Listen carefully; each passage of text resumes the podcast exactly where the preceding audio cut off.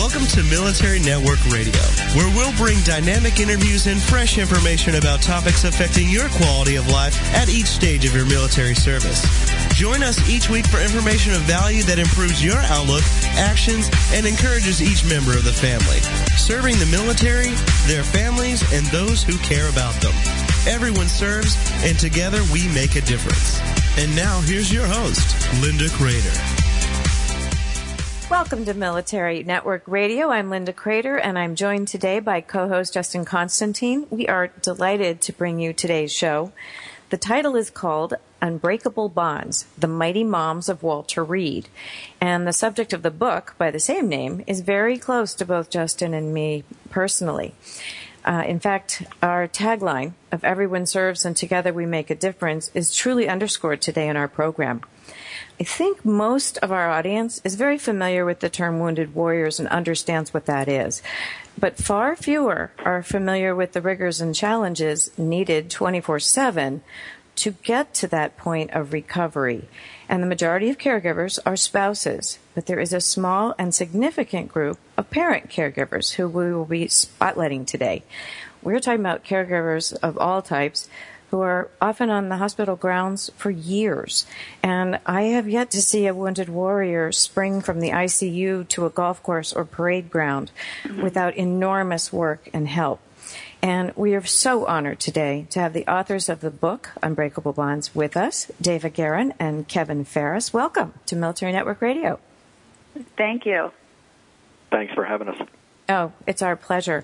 We will also have one of the 10 mighty moms outlined in their book, Tammy Glenn Karcher, who will join us after the first break. So we'll get a little background on the book first. Dava, perhaps you'll start. Can you please share how you became involved in writing this terrific book? And Kevin, jump in as well, because I know the two of you did this together.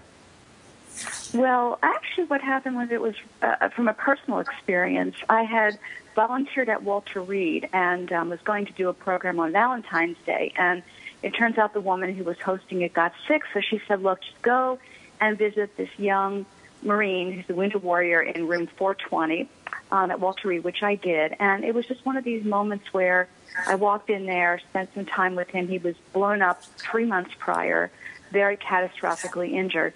And from that experience, and it, it took a, a number of times, like going back, I would go back week after week. And as I did, I began to meet so many of these mothers who were caring for these young, very, very injured um, wounded warriors, Marines, at Walter Reed.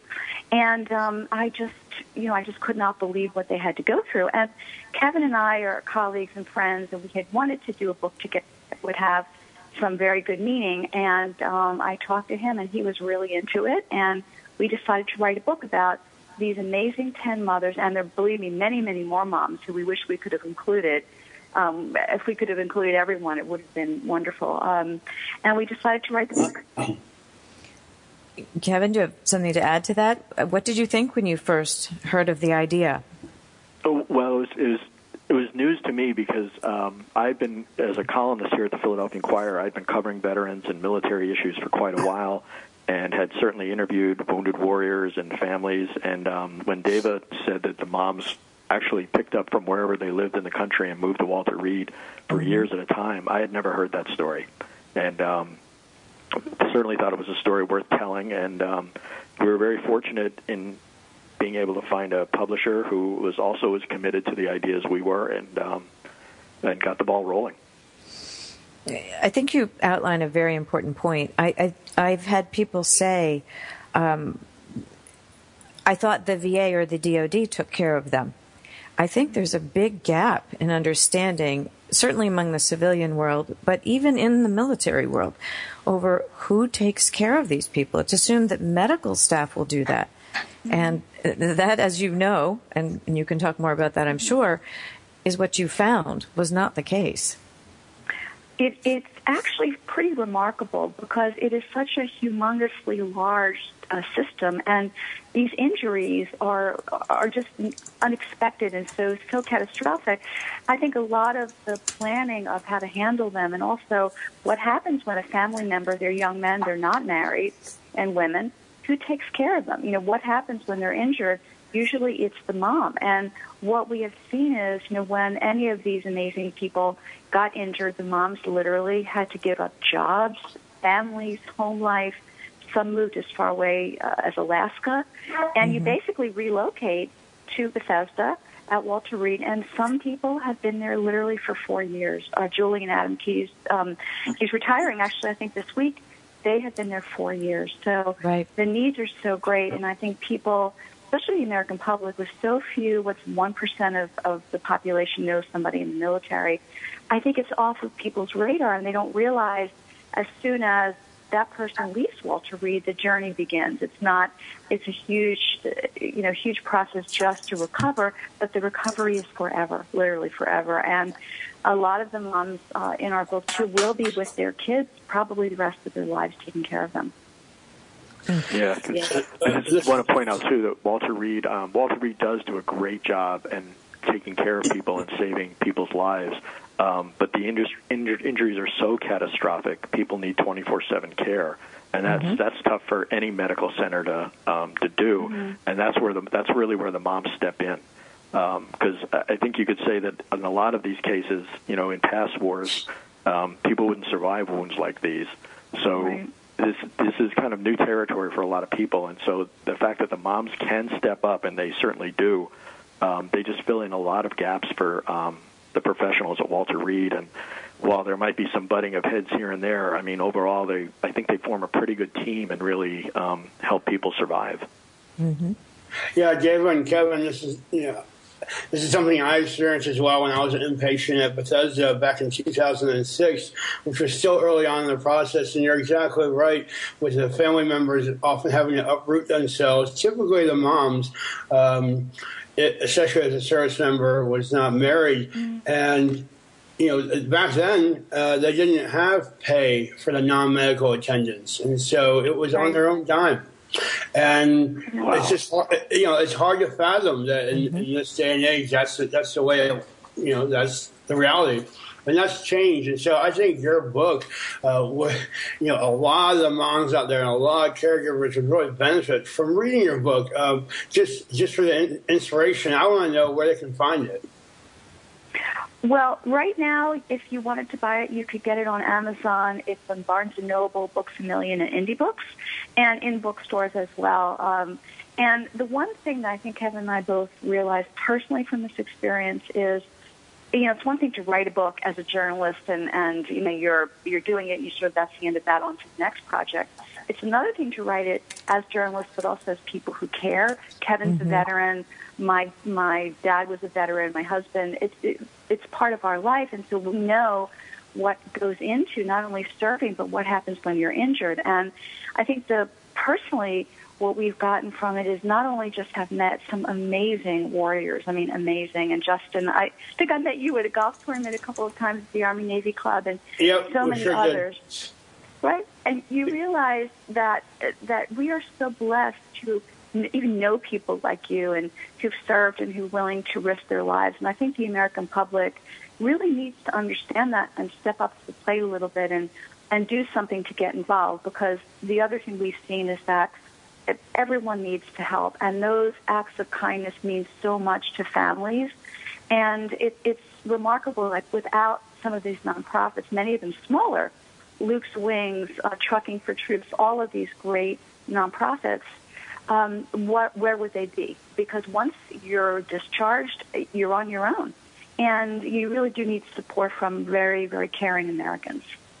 Yeah, you're you're exactly right. It's funny what you say about the nonprofits. You kind of wonder what would life be like for our community if it weren't for all these nonprofits. Uh, one question I have for you is how did you how did you pick which of the ten women would be in your book? Oh well, that's easy. One word: Stacy Fidler. I don't know. You all know Stacy, but you know, we always refer to Stacy. Uh, she's a mighty mom, but she's a force of nature. And she was the first person I met. Her son, Mark Fidler, was the young man who I first met. And I got very close to her and her family, and through her, literally went to Building 62. I was probably there almost like every week, every other week for years. And, you know, you get to meet all these amazing mothers. So when we were thinking about the book, I knew some of them already. Um, Lynn Braden Reed, Julie Keys. But mm-hmm. then Stacy introduced me to some others, and then also we had some help from Operation Homefront, who was very generous in giving us access to um, Pam um, Britt and Val Scott and uh, Paulette Mason, all of whom we would not have met at Walter Reed because they already were gone.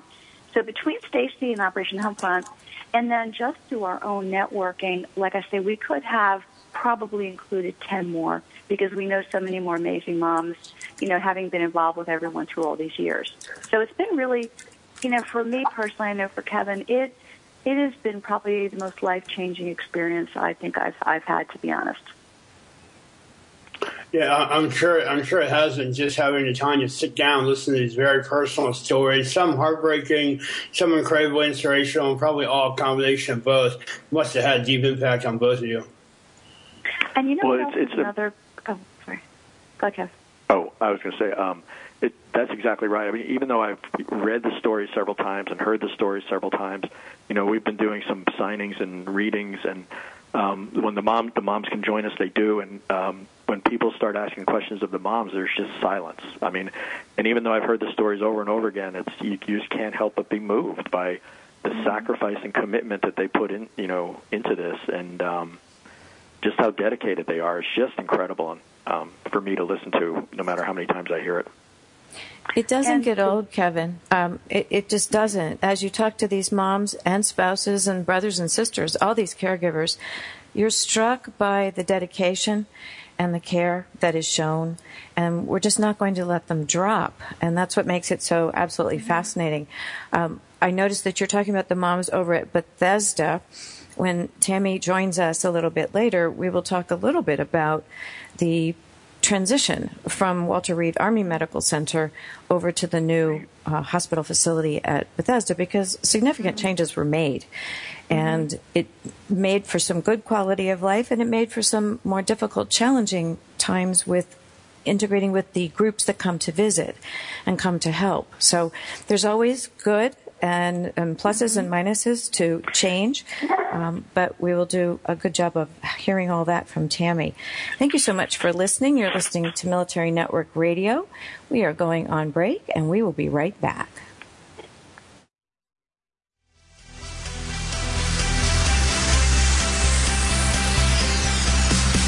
We're Military Network Radio, and we'll be right back after these short messages.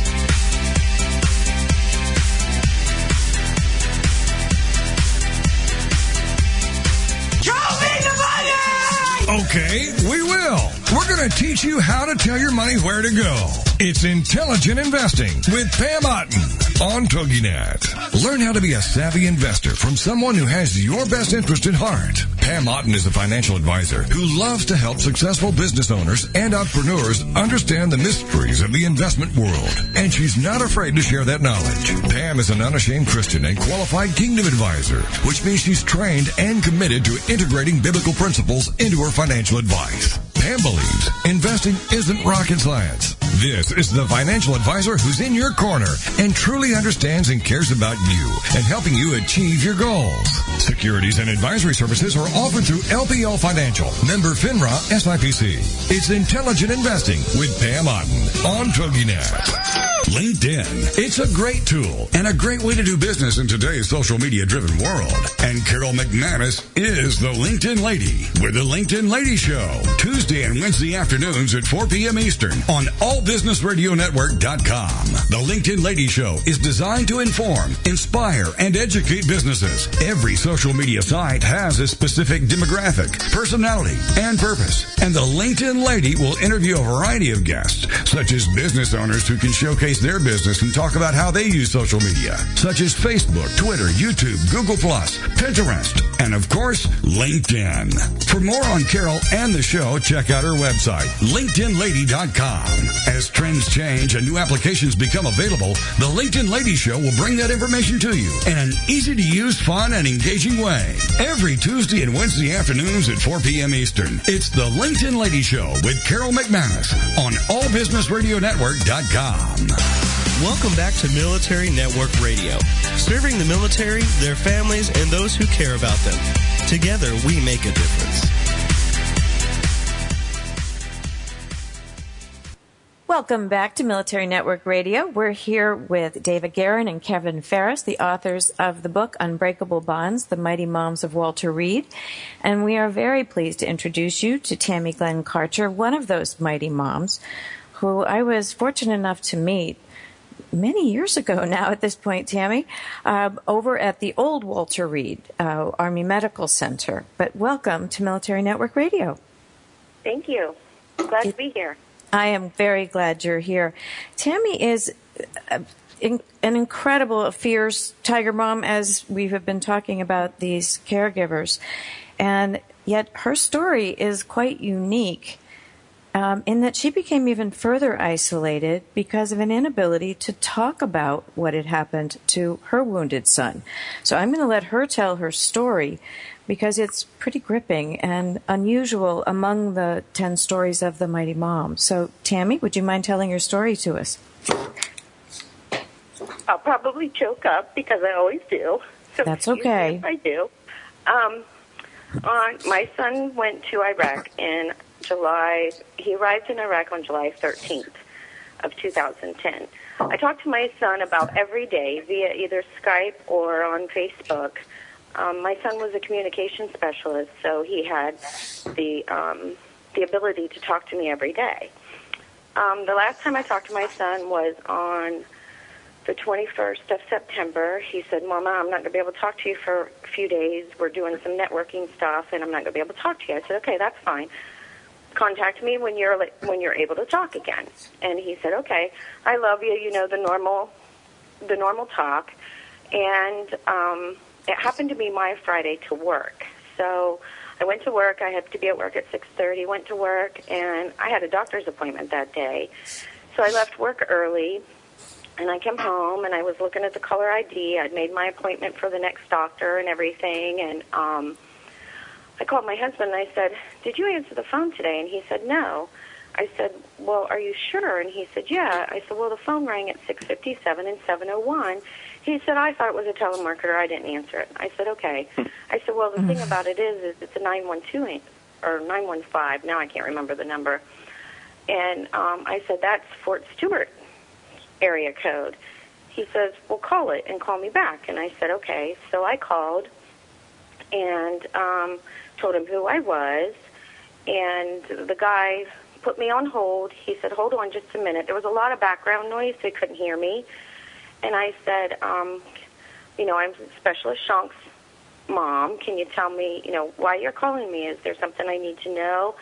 And he just kind of got silent. And I'm like, is my son safe? Wow. You know, what's going on? And he said, um, ma'am, um, there's no easy way to say this, but your son is in stable condition. And I'm thinking, okay, stable condition. He fell, he broke his leg. He's not able to call me you know, he fell off off of a tower, you know, whatever. And um, I said, okay. I said, um, he's like, I can't give you any more information. I have to let my superior call you. And I said, okay, that's fine. Um, so I went and called called my work, called my husband, and I said, Jeffrey's been injured. I, all I know is he's in stable condition. My husband, we live about 20 minutes from a naval base in southern Maryland. And so my husband said, I'll be home in 20 minutes. And I called my old supervisor and told him, and he said, I'll take care of, I'll take care of your work. Don't worry about it. And call me if you need me. And I said, okay. He was a prior officer in the Navy, so he knew how it worked. So about 20 minutes later, I remember, I remember put, putting the phone down. I kept trying to get a hold of my best friend. Couldn't get a hold of her. I was texting her kids, calling her kids, and I said, I need to talk to your mom.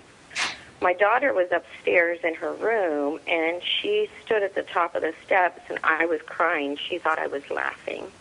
She's like, Mom, what's wrong? And I said, Jeffrey's been injured.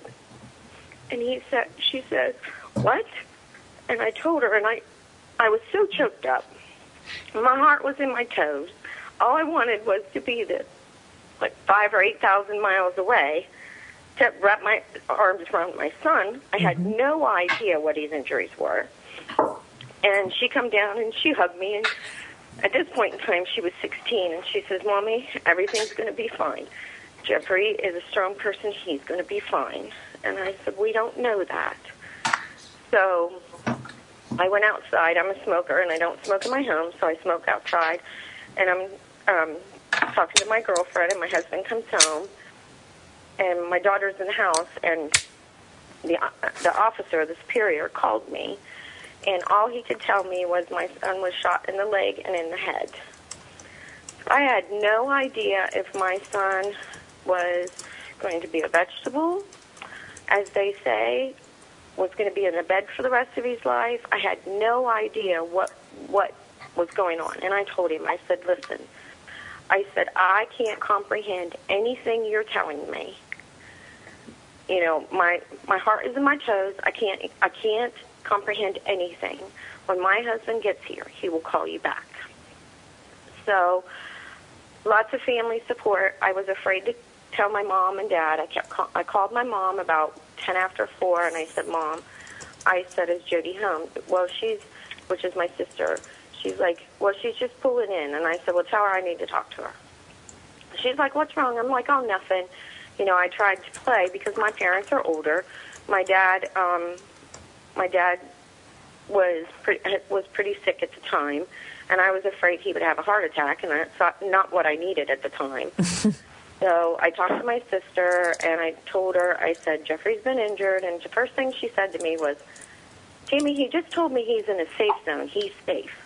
And I said, yes, that's true, but he's been injured. So I don't know if he was going from one fob to the other or what, but he's been injured.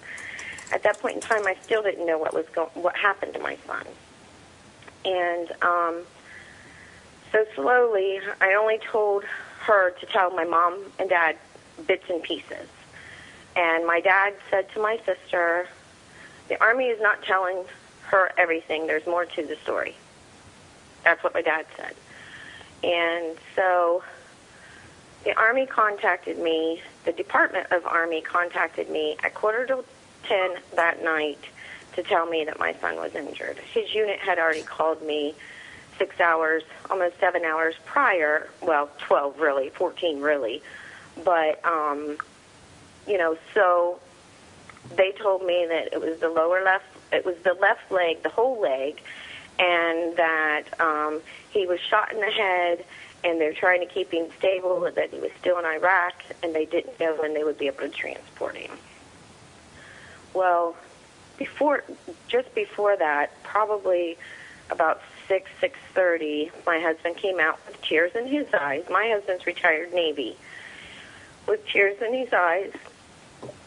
And I had my neighbors with me, and he had tears in his eyes. I've never seen him cry. And he said, Pam, I said, what? And he said, I thought he was going to tell me he was gone. He said, another soldier is the one that shot our son. I said, what?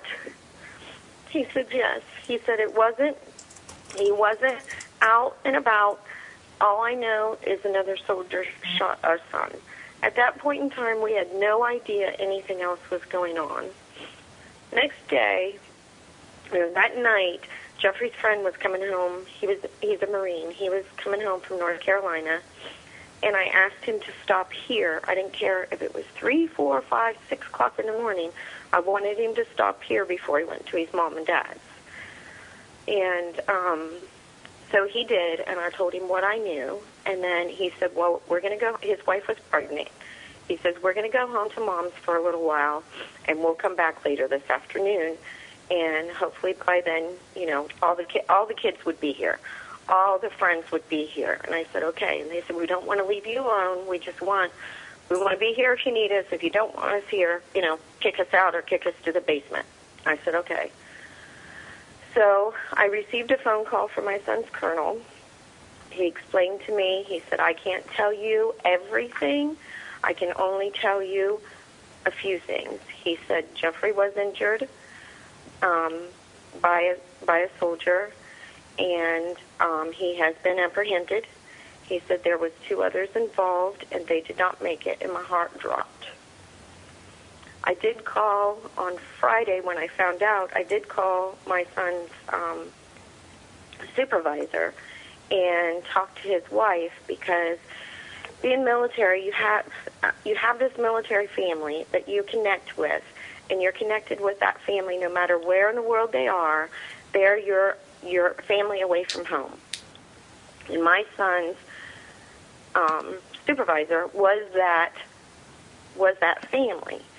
And before he left to go to Iraq, I told Keith, I said, Keith, I said, keep an eye on my boy. And he said, I will. He said, I will. And um, so I called his wife, and she knew something was wrong. And I asked her if you know she had heard anything from Keith because the last I knew they were both in the same room.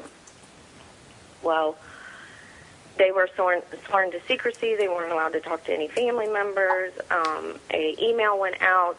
Everything when something happens, everything goes black. There's no communication Right. with stateside. So um, I talked to like every six hours. I called to find out you know where my son was, what what was going on. It, we we get an 800 number that you can call. Well, my son arrived in Germany about 3:30 on Saturday. The actual incident happened on a Thursday night between 11:18 and 11:23. They could not get him stabilized enough to fly him out, and um, so we. Um, I called every day, and I called. I called my friend um, that is an OR surg- nurse, and um, I've known him for years. And I said to him, I said, you know, can you explain to me what's going on? You know, what are these different things? I have a medical background, but when it's your own child, everything Right. goes to the back burner. You don't think of anything. So um, he explained to me, and he explained to me that the neurosurgeon that was in Germany was actually a really good friend of his. So they contacted, he contacted him to let him know that you know this was my son, and that you know it was a really good friend. And um, Chris called me actually on Sunday. Tammy, I'm going to need to break you off there. We have to take a short break and we will resume after we come back after this break. Thank you for listening to Military Network Radio. We're Military Network Radio, and we'll be right back after these short messages.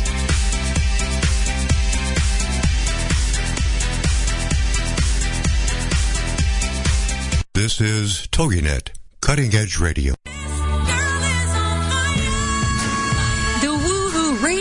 Network presents the Diva Download with Tracy and Tasha. If you think Diva is all about attitude and drama, think again. The Diva Download is the premier online radio program where girls of all ages, shapes, sizes, and colors get together to redefine what it means to be a diva so that all girls can discover their inner diva and develop a healthy sense of self-worth and self-esteem. Being a true diva means you're diverse, involved, value-driven, and active. That's today's diva. If you want to celebrate the girl in your life through education, encouragement, empowerment, and entertainment, join us every week on Tuesdays from 6 to 7 p.m. Central Standard Time and celebrate the essence of being a girl only here on the Woohoo Radio Network.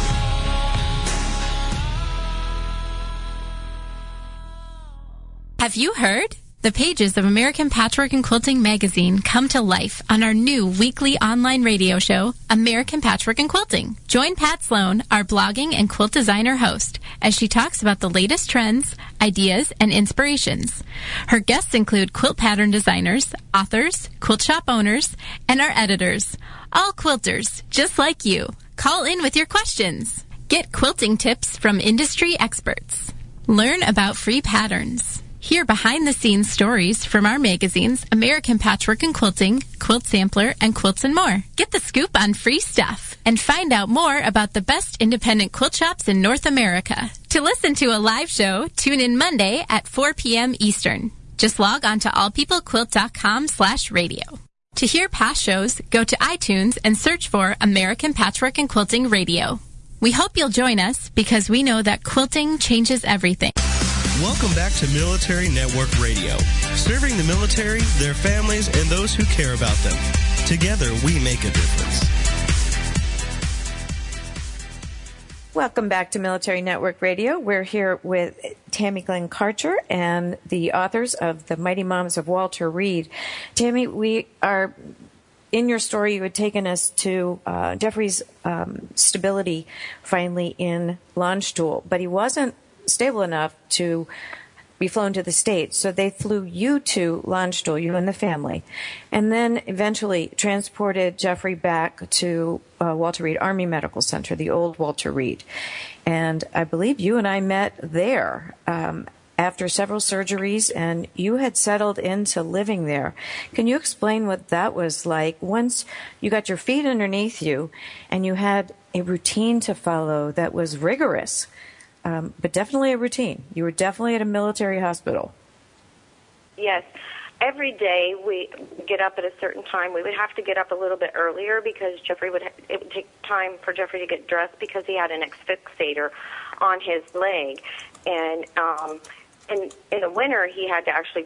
His leg got really cold, and they um, they ended up removing part of his skull while we were in Landstuhl. So the whole left side of his head was um, was not there. The skull was gone. So you had to wear a helmet too. So we had a helmet, we had canes, we had um, we had all this stuff that we had to carry with us throughout the day, and going from TBI appointments, and we were going from the old Walter Reed to Bethesda mm-hmm. because Jeffrey's doctors actually was in Bethesda.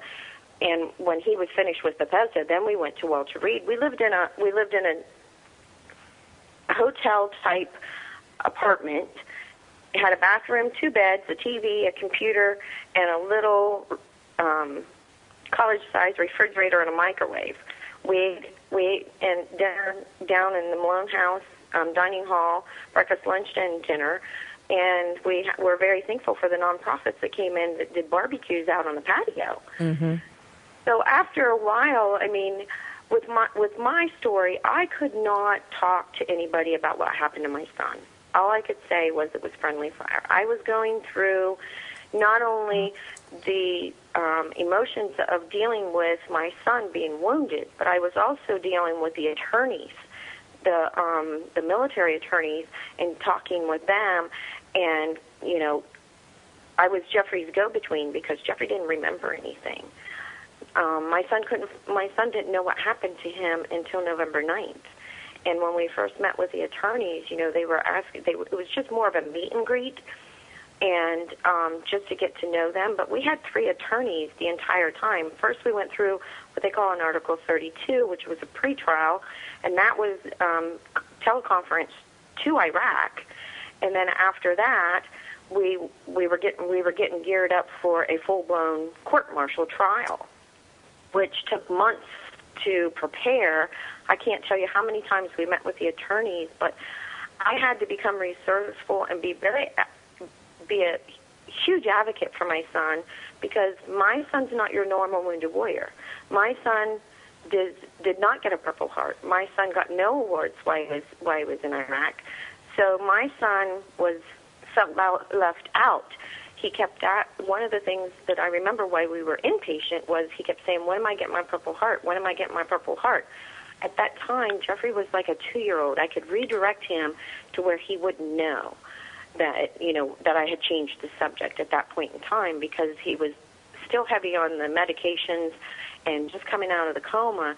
But after you know we met with the attorneys and CID met with him and everything, they he kind of started to understand and he started to come back to to more of my son which the first time we met you, Linda, was. Hey, Tammy, sorry, sorry to, Tammy, sorry, sorry to uh, bust in here, but I'm really interested in this part of it. I mean, I remember this story. This is a big, this is national news, I, and so I understand you weren't able to talk to anyone about it because there was an ongoing investigation. What was that like? No one else has had that experience. It was very hard. I could speak with my husband, but I couldn't speak I couldn't speak with anybody because I didn't know who I was speaking to. I didn't know who they knew. And I could speak with my family, because they, I could trust them. I mean, I had to call my in-laws and my mom and dad and said, if the news station comes to your door, do not answer any questions. Tell them that Mm-hmm. you can't answer any questions. Well, we're talking elderly people. You know, don't answer the phone if you don't know the number, and this kind of stuff. And Right. I mean, Jeffrey was the victim. Usually, the victim is never, you know, the name isn't brought out. We never did have to deal with the media, but I was so afraid. You know, Jeffrey wanted to, you know, go do things, and I'm like, Jeffrey, you can't say, you know, and I would have to, I would have to intervene with some of the organizations that he did because I was afraid that he might say something because he has a severe TBI, and it's frontal lobe damage that he might say something that would be detrimental to the investigation. Yeah, that, that must have been very challenging. I remember seeing a YouTube clip that Jeffrey made, uh, basically just showing him walking around and talking, and he looked like he was doing quite fine. He mentioned during that uh, video clip that the neurosurgeons originally told him that he would never be able to walk or talk again. Do you remember that? Yes, they told me that in Germany that there was, there's a possibility that he would never be able to walk or talk again. Oh, so it's just a possibility.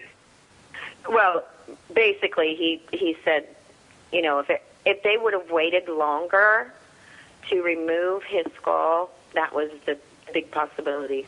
I when we got to Germany, I stayed the night in the hospital. The doctor woke me up at 4:30. I went to sleep at 3:30. The doctor woke me up at 4:30, and he woke me up at five o'clock and told me he can't wait any longer. That it was Sure. that the damage was going to be too bad if we waited. Sure, that makes sense. Now, um, I, I, I don't want to spend too much time on the trial itself because I'm I'm sure it's painful for you, but I'm sure our listeners would love to know what happened um, at the trial. Um, we went to Jeffrey and I went to Fort Stewart the beginning of June, the end of May, beginning of June. The trial was scheduled for three weeks. Um, it actually ended in about six days, and um, my husband was going to come down later, and I called him and told him he had to come earlier because I needed him.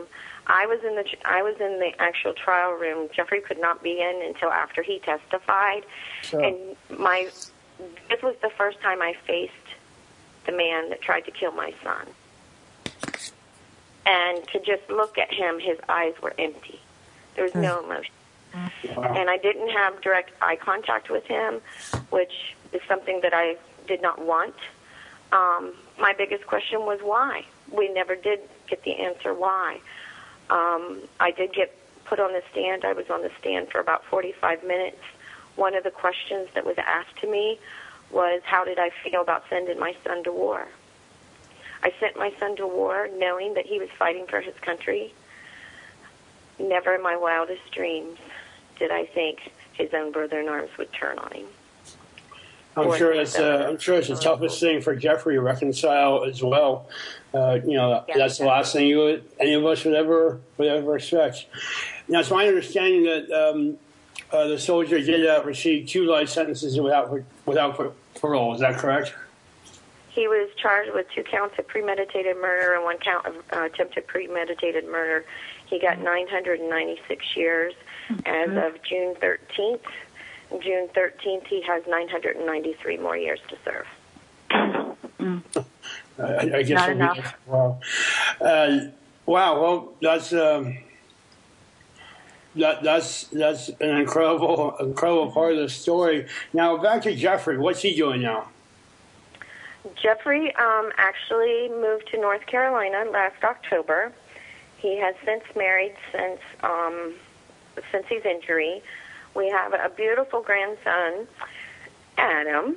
He's about 19, almost 20 months old now, and great. um, something I never thought I would have. And I'm going to be another mum mum come December. We're expecting the second grandchild in December. Lovely. Jeffrey um, moved to North Carolina to start the NASCAR Institute, and which he did. But from what I understand and what I've read, the NASCAR Institute is a very fast-paced school for a normal person. And with Jeffrey's challenges of having the TBI, it was just too much for him. Yeah. so he um, ended up dropping out, and come this September, Jeffrey will be starting um, the culinary arts school in um, Charlotte, North Carolina. Wow, that's fantastic. Yeah, he's always been interested in cooking, and he wanted to be an orthopedic surgeon. Then he wanted to be a physical therapist. Then he wanted to be an occupational therapist.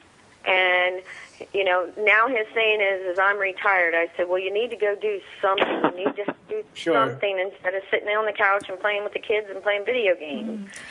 So, But can I jump in? Can I just Please, jump in a little bit because uh, uh, what Tony is saying about Jeffrey is remarkable, and I think uh, what we have seen in all of the moms in the book, without without that love, attention, fierceness, um, advocacy, everything for these kids, the outcomes, Jeffrey and any of the the Wounded Warriors would probably right time not have the outcomes they've had. And I, I you know, you can see a direct Exactly. correlation between um, the moms and the support that they have given and all of the fighting for them and, and with each other and building the bonds with each other to give each other support, these kids would absolutely not be in the shape they're in right now.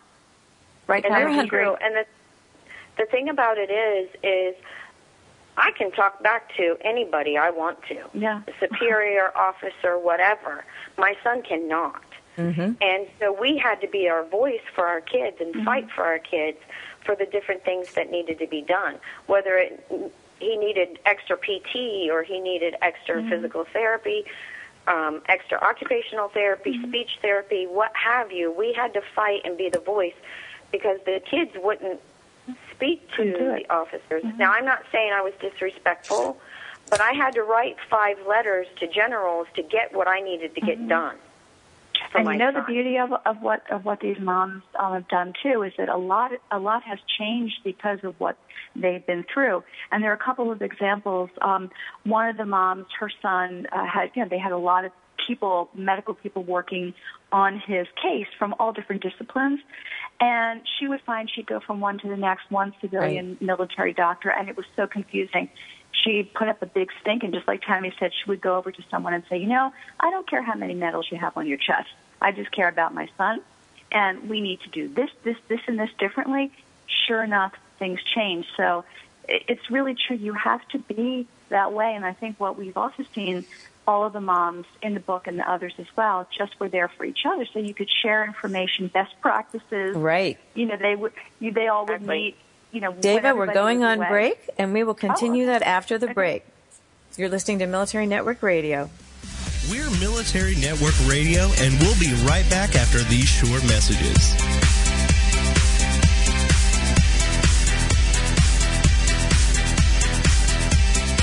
Are you looking for something more in your life or business? More success, more stability, more happiness? It's all out there waiting for you, but it doesn't just happen. You've got to go get it. Make it happen with Michelle McCullough, where motivation and strategy intersect. Michelle is a serial entrepreneur, acclaimed speaker, and the Woohoo Radio Network's resident business and success strategist. Michelle has the smarts, strategies, and experience to help you improve your life and take your business to the next level. You've got big dreams. You've got big vision. Now it's time for you to make it happen. Homeschooling? Have questions? Get your pen and paper ready. It's the sociable homeschooler, Vivian McNinney. Fridays at 5, 4 Central on TogiNet.com. After a handsome blue-eyed Texan fell in love with Vivian at the Victoria Station in London, she found herself at DFW Airport with a tiny suitcase and a snazzy little duffel bag. Well, 25 years later, she is now happily married to that blue-eyed cowboy. They have four grown children ages 24 to 18 who became willing guinea pigs when she unwittingly stumbled upon the world of homeschooling.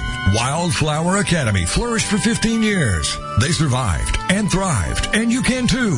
Vivian will be covering a wide range of issues that face homeschoolers. What do you do with kids in the summer? How to set up your one-room schoolhouse? How obedience is paramount? And what to do with those snakes? Plus, you'll be sharing ideas and insights that you gleaned from other homeschoolers. So join us for an engaging hour with the sociable homeschooler, Vivian McNinney. Friday afternoons at 5, 4 Central on TogiNet.com. Homeschooling? Have questions? Get your pen and paper ready. It's the sociable homeschooler, Vivian McNinney. Fridays at 5, 4 Central on TogiNet.com. After a handsome blue-eyed Texan fell in love with Vivian at the Victoria Station in London, she found herself at DFW Airport with a tiny suitcase and a snazzy little duffel bag. Well, 25 years later, she is now happily married to that blue-eyed cowboy. They have four grown children ages 24 to 18 who became willing guinea pigs when she unwittingly stumbled upon the world of homeschooling. Wildflower Academy flourished for 15 years. They survived and thrived, and you can too. Vivian will be covering a wide range of issues that face homeschoolers. What do you do with kids in the summer? How to set up your one-room schoolhouse? How obedience is paramount? And what to do with those snakes? Plus, you'll be sharing ideas and insights that she gleaned from other homeschoolers. So join us for an engaging hour with a sociable homeschooler, Vivian McNinney. Friday afternoons at 5, 4 Central on TogiNet.com. Welcome back to Military Network Radio, serving the military, their families, and those who care about them. Together, we make a difference. Welcome back to Military Network Radio. To sum it up, we've been talking with the authors of the book Unbreakable Bonds, The Mighty Moms of Walter Reed. We've been talking to Tammy Glenn Karcher, whose son Jeffrey was shot by one of our own and who went through a very unique caregiving experience as well as a legal obstacle course um, to really prevail. And I'd love to take this segment and talk about how the resilience um, of our wounded warriors is often attributed to people who won't give up, the caregivers who will not give up. It was at this time that the term non medical attendant, NMA, was turning to caregiver because it made for such a more closely understood um, relationship. So I would love it if you would talk about how you really know that what you were doing was making a difference. And Dava and Kevin jump in and, mm-hmm. and please let's talk about this aspect of things. Mm-hmm. One of Tammy, moms, you first. Uh, yeah, one of the moms that's in the book, Stacy. Stacy is a huge advocate. She's been, um, she's like the Marine go-to mom, is what we called her.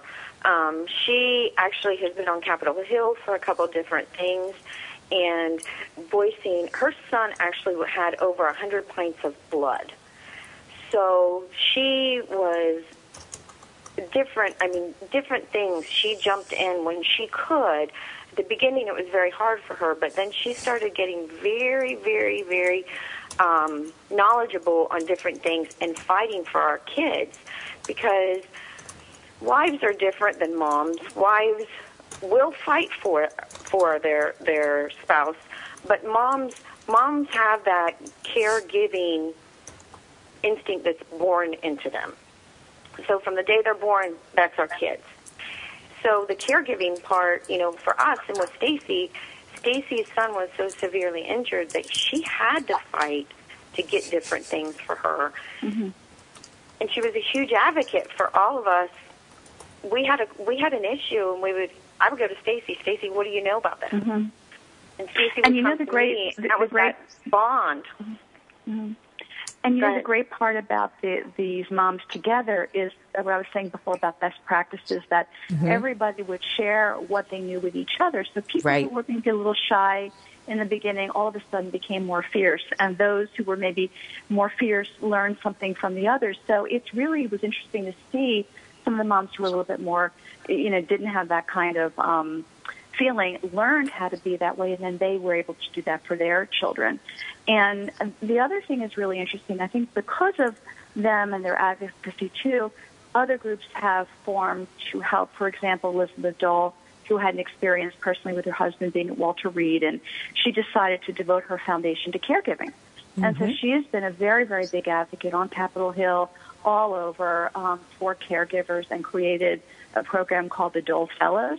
So I think more and more, thanks to everybody's not giving up and really being very vocal uh, about you know, their kids, it's really changing the landscape a lot. And the other thing I really um, want to really talk about is just uh, about disability. That the one thing you learn if you're around, and Tammy knows firsthand, there are no disabilities, just abilities. And, and one of the warriors will say, you know, I don't tell people I'm handicapped. I say I'm handicapable. Mm-hmm. And it is amazing to me that to see these kids, and if you ask them, they'll say, you know, I would go back tomorrow. If I had robotic legs, if I had this or that, I would be there tomorrow. And I think part of that resilience is who they are as people, but the other thing is the support of their caregivers. Dava, you bring up a Yeah. really good point. A lot of people talk about how looking back, there's so much post traumatic growth from this experience and closer bonds with family and understanding and, and the team of people that they were with, the mothers, the nonprofits, the groups that helped them. Uh, Kevin, you were going to say something? Well, Dava just reminded me of a story. Um, you, know, you know, part of it for the moms is being there all the time, and then part of it is learning when to back off. And I remember Lynn Reed talking about her son Chris and what a tough time he was having adjusting to his new circumstances as a um, you know having lost both legs in an, in an explosion, and um, what really helped him was going hunting um, when he was finally able to go back home and meeting with his old high school friends, and they started treating him just like Chris and not as you know Chris the wounded warrior or something. And um, I remember him telling me um, he went out hunting. I think it was with his dad, and his dad wanted to hang around with him and say, you know, I'll I'll stay here with you. And he said, no, I need to learn how to do this myself. You know, Right. it's, it's it might not be the way you're going to do it. It might not be the way someone else is going to do it, but I have to mm-hmm. figure out my way. And so, so it's really. But to get to that mm-hmm. point, they needed a lot of support along the way, and um, it's just such a, a tremendous team effort. I mean, the moms and their individual sons and daughters, and then the moms mm-hmm. together. Just pretty remarkable to to watch. And you know the one thing too, I think the American people really need to, to, like I said before, step up to the plate because, you know, once once you leave the bubble of Walter Reed and you're on your own and you're not around your buddies anymore, you don't have support. And I think it's really, really important for people to be mentors, advocates, give what they can, do small things. It's the little things that make a very big difference. And if, you know, if every American would do one thing, find out who the wounded warrior in their community is and their family, just talk to them. Do you need anything? What can what can I do? It can make a huge difference because we take it for granted. You know, we don't have these injuries. We don't have this sort of life changing experience, but we can offer somebody, you know, a helping hand. And I think the other thing is for people to realize there really are no disabilities. People are people. And I think it's changed my point of view. I don't look at somebody, you know, like a lot of people will say, who are wounded warriors, oh my God, I don't want to go to the gym because everybody stares at me. I don't have any legs. I, I look different. You know what? So what? You know, that's that's life, and and I think it makes you realize that everybody is the same. You're no different than anyone else, and I think it's a different way to look at anyone who has a challenge because we all have challenges, and you never know what's around the corner for anyone. Exactly. I um I want to jump in here real quick. The the wounded the wounded family community, all of us. We've we've been home from Walter Reed for two years now. I still have moms, caregivers call me and talk to me when they're having a bad day. I Mhm. still have the Wounded, the Wounded Warriors used to call me mom. They're still calling me all hours of the day and night because we understand each other. The normal civilian does not understand us. We know what we've been through. We get it. When you get home, your your friends that you had, some of them are still there, but not all of them. They don't get it, and that's the biggest mm-hmm. thing. Is why our wounded community sticks together and the organizations keep doing things for these guys beyond, is because we're alike. We can make jokes like, "I'm going to run to the store. You go right ahead. At least you got legs." you know, it's the little, I had a it's blast the little, in Afghanistan. Yeah, and it, you know, the moms still call, the Wounded Warriors still call each other and still do things with each other because we get it and we mm-hmm. understand. And the VA is so different than being at Bethesda. Oh, yeah. Bubble, like, like the, like Dava said, the bubble, the bubble is a bubble, and when you leave there, it is so different. It is so mm-hmm. different. Well, you're bringing up what is so critically important to most successful programs, which is the peers and the mentoring of like people who have had like experiences. And what I have found in almost every single one of these mom caregivers is you've used the knowledge that you have gained. I certainly know Paulette has done this as well, um, Stacy, a number of them. Um, you use it to mentor others so they don't have to go through the bear experience that you went through. And so with each successive, unfortunately it keeps going, um, generation of caregivers, whether they be spouses, uh, brothers, sisters, or parents, that knowledge has changed. So this group of peers is growing and it's very helpful.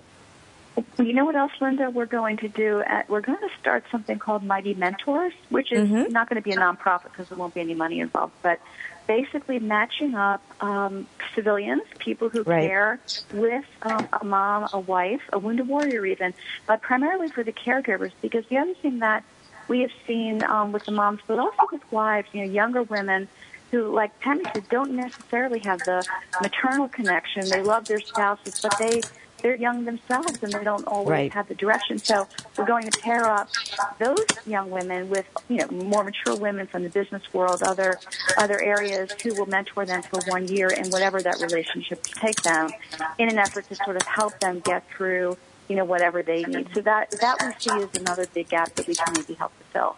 Well, it is, and it goes on forever and ever. Um, I, I know that I still talk to most of the caregivers uh, very frequently because they go through different phases, and it is a lifelong thing.